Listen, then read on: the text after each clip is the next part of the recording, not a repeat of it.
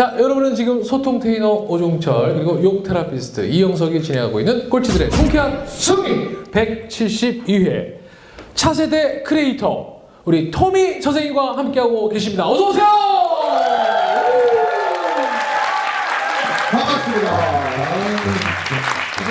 리모델링 부동산 그러니까 각 이제 분야가 다른데 자 우리가 부동산 리모델링을 그럼 이렇게 초보자들에게 좀 추천하시는 편이세요?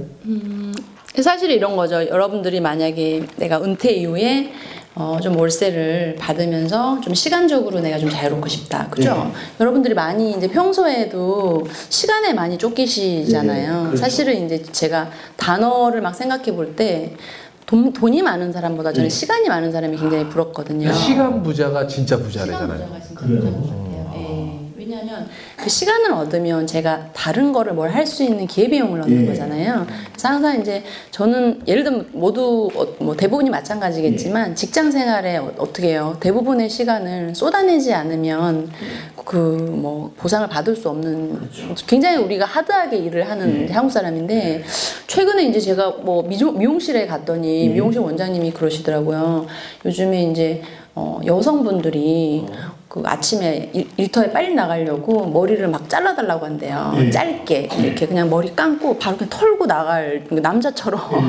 근데 이제 원래 남자랑 여자랑 준비 시간이 다른 게 여자분들은 좀 그래도 발라야 되고 이것도 말리고 해야 되잖아요. 그러다 보니까 남자분보다 더 한 30분 정도 더 걸리거든요. 시간. 그러니까 경쟁력이 떨어지는 거예요. 근데 여성분들이 지금 직장에 나가시면 여성이라고 봐주는 게 없잖아요. 그렇죠. 전쟁이거든요. 네. 그러다 보니까 여성분들이 이제는 막 예쁜 것도 다 포기하고 직장을 나가야 되는. 네.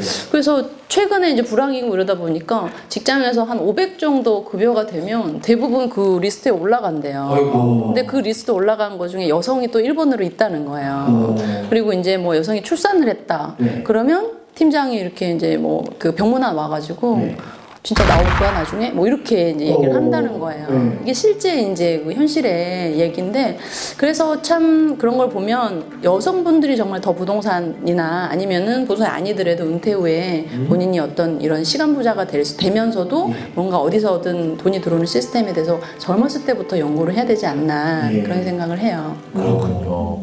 자, 그러면 우리가 리모델링 예. 투자를 할 수 있는 예. 첫 시작은 어떻게 하면 좋을까요? 그래서 만약에 이제 여러분들이 그뭐 임대용이건 아니면 내가 살 집이건 아니면 여러분들이 신혼부부 분들이다 요즘에 단독주택에 되게 관심이 많으시거든요. 그랬을 때 정말 집이 싸다고 한다면 여러분들이 직접 고지신다고 한다면 그 집은 일단 어때요? 시중 가격보다 훨씬 내가 일단은 처음부터 싸게 구매를 하시는 거잖아요. 그리고 어쨌건 나는 실거주기 때문에 뭐 이 집이 오르건 안 오르건 그 집 안에서 삶을 영위하실 거잖아요. 그래서 그때는 리모델링의 어떤 기법이나 기술만 장착이 되면 되는 거예요. 어쨌건 그 집의 수명을 연장시키면서 사시기 때문에. 그래서 여러분들 그 집을 보셨을 때, 아까 제가 말씀드린 것처럼 많은 분들이, 어, 페인트를 뭘 예쁜 색을 칠하고, 여기는 벤치를 놓고, 그 다음에 옥상에다 정원, 이런 생각만 많이 하세요. 대부분. 거의 100% 정도 그런 생각 많이 하시는데, 중요한 건 뭐냐면 여러분, 설비와 단열이에요. 설비와 설비는 우리 몸의 피, 피와 같아요. 혈관과 같아요. 그래서 물이, 물이 나오고, 가스가 나오고, 전기가 나오는 그 배관, 모든 설비를 통틀어서 우리가 설비라고 하는데, 그게 어때요? 한 30년 되면은, 어, 굉장히 노후화됐겠죠. 그죠? 녹도 쓸고. 네. 그래서 정말 그 우리가 정- 전체적으로 주택이 다 매립형으로 해서 콘크리트 안에 묻혀 있어요. 그 파이프들이. 네. 그래서 저희가 이제 현장에서 공사를 하다 그걸 깨보면 녹 때문에 거의 그 호수 가 막혀 있을 정도로 한 20년만 지나도 굉장히 녹이 슬어 있거든요. 그 물을 우리가 먹고 있는 거예요, 사실은. 맨날 그래서 그 굉장히 씻고 있고. 씻고 네. 있고 굉장히 이제 안 좋은 거죠. 뭐 정수를 한다고 해도 네. 좀 찝찝하죠, 그죠? 그래서 어, 서울시에서는 그래서 그 서울시에서 원래 정수 물을 오, 물이 오잖아요. 네. 그거를 전체적인 배관을 천천히 고치고 계세요. 지금 교체를 하고 계시는 아. 작업을 하는데 네. 일단은 그 서울시에서 그 서울 전체 시에서 오는 물 그 배수구 말고 도 우리 집으로 들어오는 것들을 우리가 고쳐야 되거든요. 소유주가. 아. 그래서 어, 사실은 이쁘게 고치는 거 전에 그런 설비 점검, 네. 그다음에 전체적인 뭐 배관 점검, 그다음에 뭐 어, 아까 말씀드렸듯이 단열 점검. 단열이 왜 중요하냐면 여러분들이 이제 등산 가실 때 겨울이면 그냥 이렇게 뭐 잠바 입고 가는 것보다 겨울에 뭐 기능성 네일이라고 하나요? 기능성 아, 안에. 예 안에 입는 거 네네, 그걸 예. 뭐라 그러죠? 요즘은 유니클로 기준으로 그걸 에어 예. 뭐라고 그러지 않나요? 그 얇은 거 에어텍? 있잖아요. 아 에어텍, 음, 예, 히트텍, 히트텍. 아, 예. 아, 히트. 내복이라고 얘기하는 사람은 거의 이제 한 옛날 사람들이다.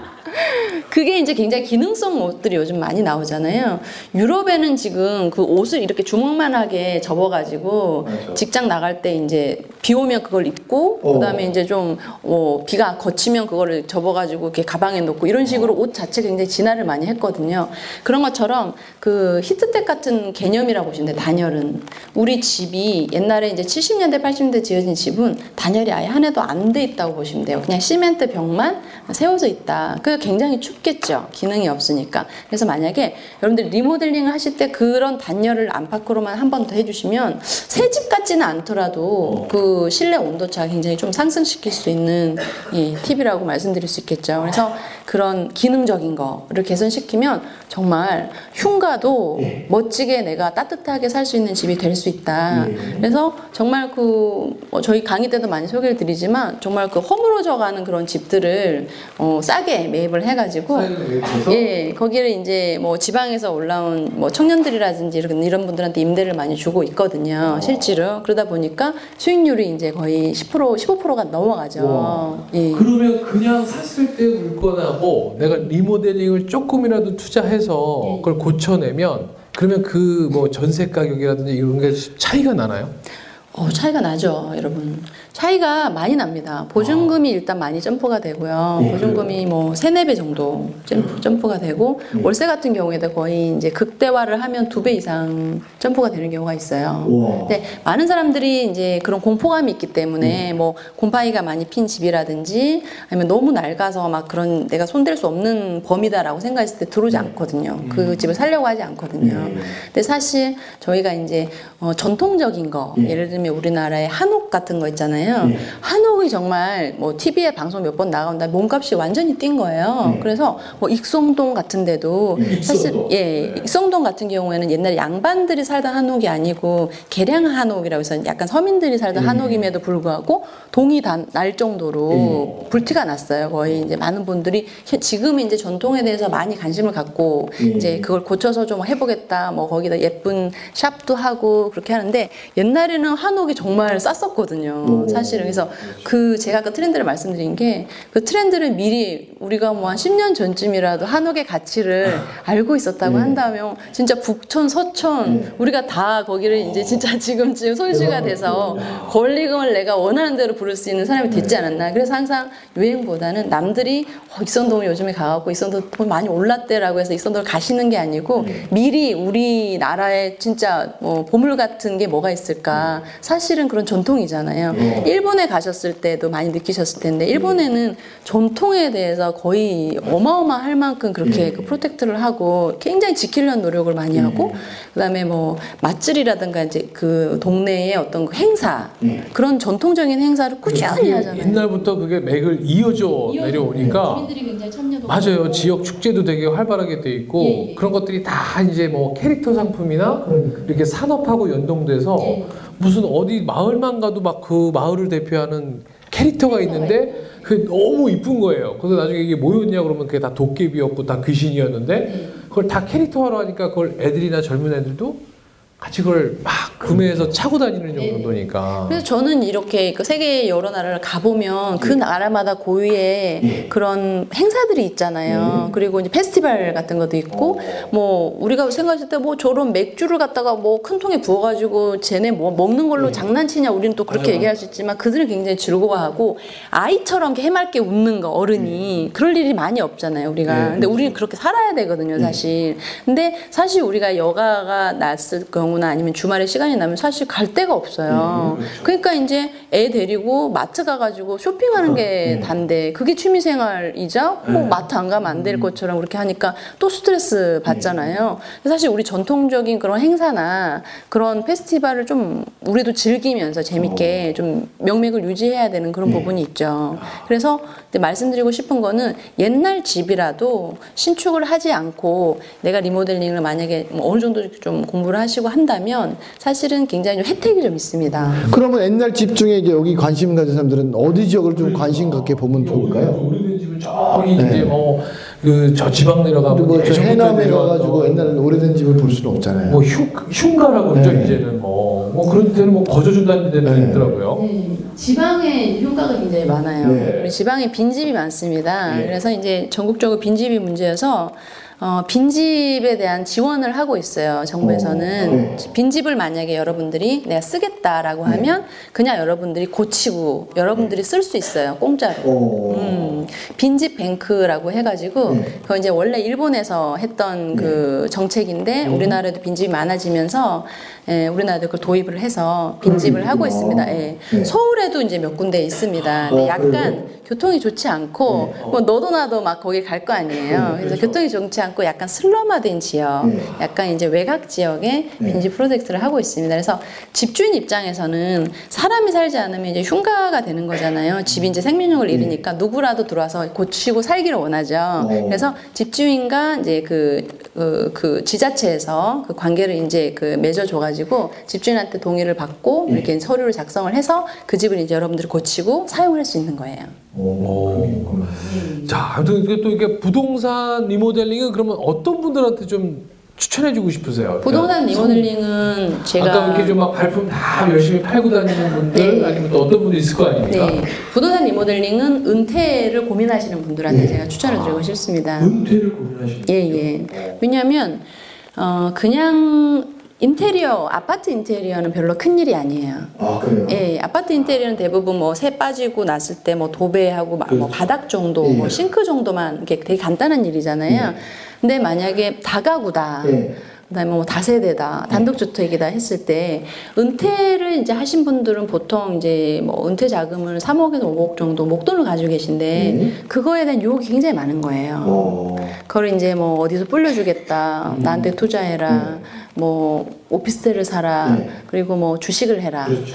근데 정말 잘못하면 내 모든 재산이 이제 한숨에 날아가는 결과가 되잖아요. 그래서 이제 물론 저는 이제 뭐 무조건 부동산을 하라는 건 아니지만 아, 네. 차라리 내가 장사에 미숙하고 그냥 그 잘 모르는 프랜차이저다 하면 차라리 그냥 다가구 같은 걸 하나 작더라도 내 소유로 된 다가구를 사서 거기는 이제 1, 2층을 새로 주실 수 있고 3층에는 이제 본인이 거주. 거주를 할 수 있으니까 네. 대신에 그러면 너무 비싸잖아요. 건- 네. 작은 건물이잖아요라고 말씀하시는 분들한테 그 건물을 오래된 건물을 여러분들이 리모델링을 하실 수 있다면 싸게 살 수 있잖아요. 아. 예. 그래서 그렇게 하신다면 은퇴 이후에 내가 확 그 직장 때문에 힘들어하지 않아도 되고 뭐 어느 정도는 이제 노후 자금으로 좀 비축을 할 수가 있죠. 그리고 지금 말씀 중에 혹시 네. 다가구하고 다세대하고도 구분이 좀 안 되시는 분 혹시 계십니까? 다안될것 같은데 표정이. 네. 네. 다가구는 뭐고 다세대는 뭡니까? 네.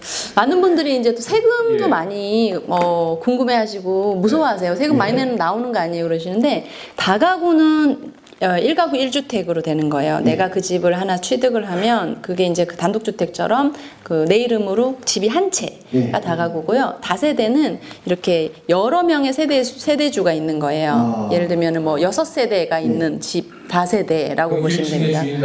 예, 주인 101호, 102호 주인이 다르다 이렇게 보시면 됩니다. 그래서 다가구와 다주, 다세대 주택의 차이점은 예, 소유주가 여러 명이냐 한 명이냐 그 차이로 보시면 돼요. 그래서 저 같은 경우는 저는 이렇게 외워요. 이걸 내가 사서 다 갖고 오면 다 가구고요. 어. 일일이 다 세대? 그러면 다 세는 어. 다 세대인 거고. 편하시죠? 네. 아 이렇게 왜 이렇게 공부해야 돼요. 어, 다 갖고 오면 일가구 일주택 자, 그다음에 다 세대는 다르게. 자, 시간이 너무 많이 가요. 어, 자, 벌써 이제 자 그럼 마지막으로 네. 우리 이- 어, 이제 벌써 어. 또 아니 향후 계획부터 잠깐 좀 여쭤볼까요? 앞으로 아까 차세대 크리에이터로서는 어떤 이제 계획 갖고 계세요?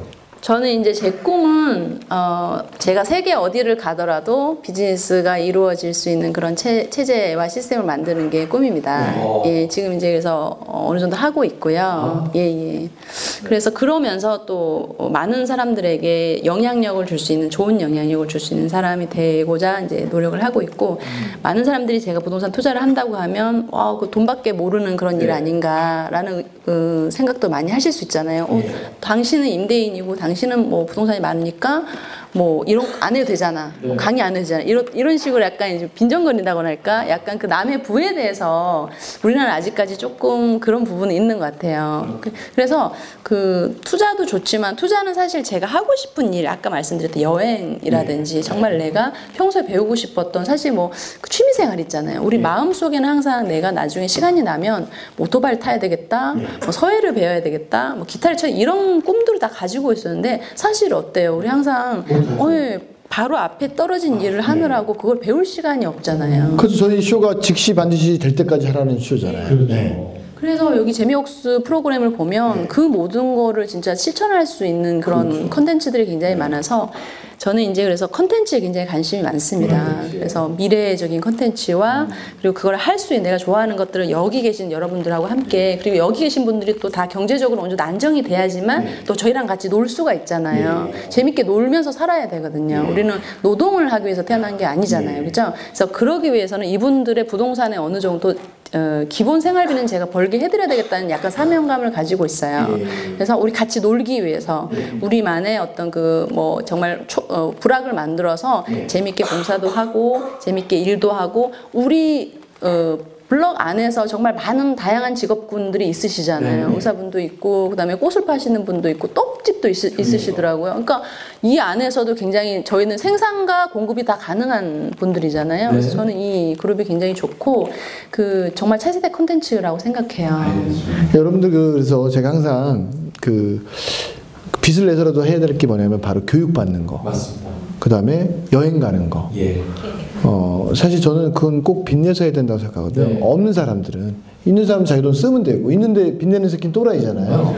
네. 그러니까, 없는 사람들은 정말 그럴 용기부터 가지면 그 사람이 앞으로 세상을 이끌어갈 사람이 좀 된다고 생각해요. 그 마- 한국 사람들이 많이 이렇게 물건을 사거나 남한테 보여주기식의 어떤 그런 것들을 많이 하잖아요. 사실은 그런 거에 투자를 하지 마시고 이렇게 이제 자기 성장을 할 수 있는 교육, 강의 이런 거에 시간을 보면 보내시면 여러분들이 원하는 거를 다 이룰 수 있을 거라고 저는 생각을 합니다.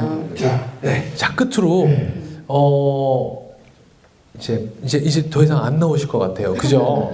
그러니까 이제 끝으로 이제 하고 싶으신 얘기 인사와 함께 마무리로 해주면서 네. 제가 투자 뭐 제가 뭐 그냥 저, 여기 뭐 저보다 훌륭하신 분 많이 오셨겠지만 투자 조언을 좀 드린다면 많은 또 특히 남자분들이 어, 한 방을 좀 노려야 된다. 아, 난 무조건 뭐 첫 번부터 건물주가 돼야 된다. 이제 뭐 지금 퇴직금 받으면 뭐 건물 사야 된다. 건물 사러 뛰어갈란다. 이런 분들이 많으신데요.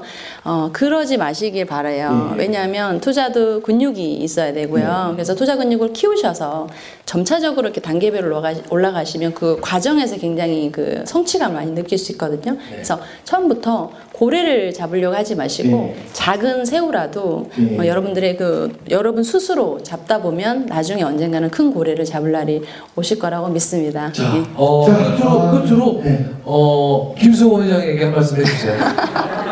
어떤 얘기 지금 하고 싶으세요? 아 진짜. 아 대표님 언제 가시나요? 소주 한 잔 하면. 뒷분이 참석하시나요? 네, 해주신다면 어 토미 회장님 때문에 자 오늘 여기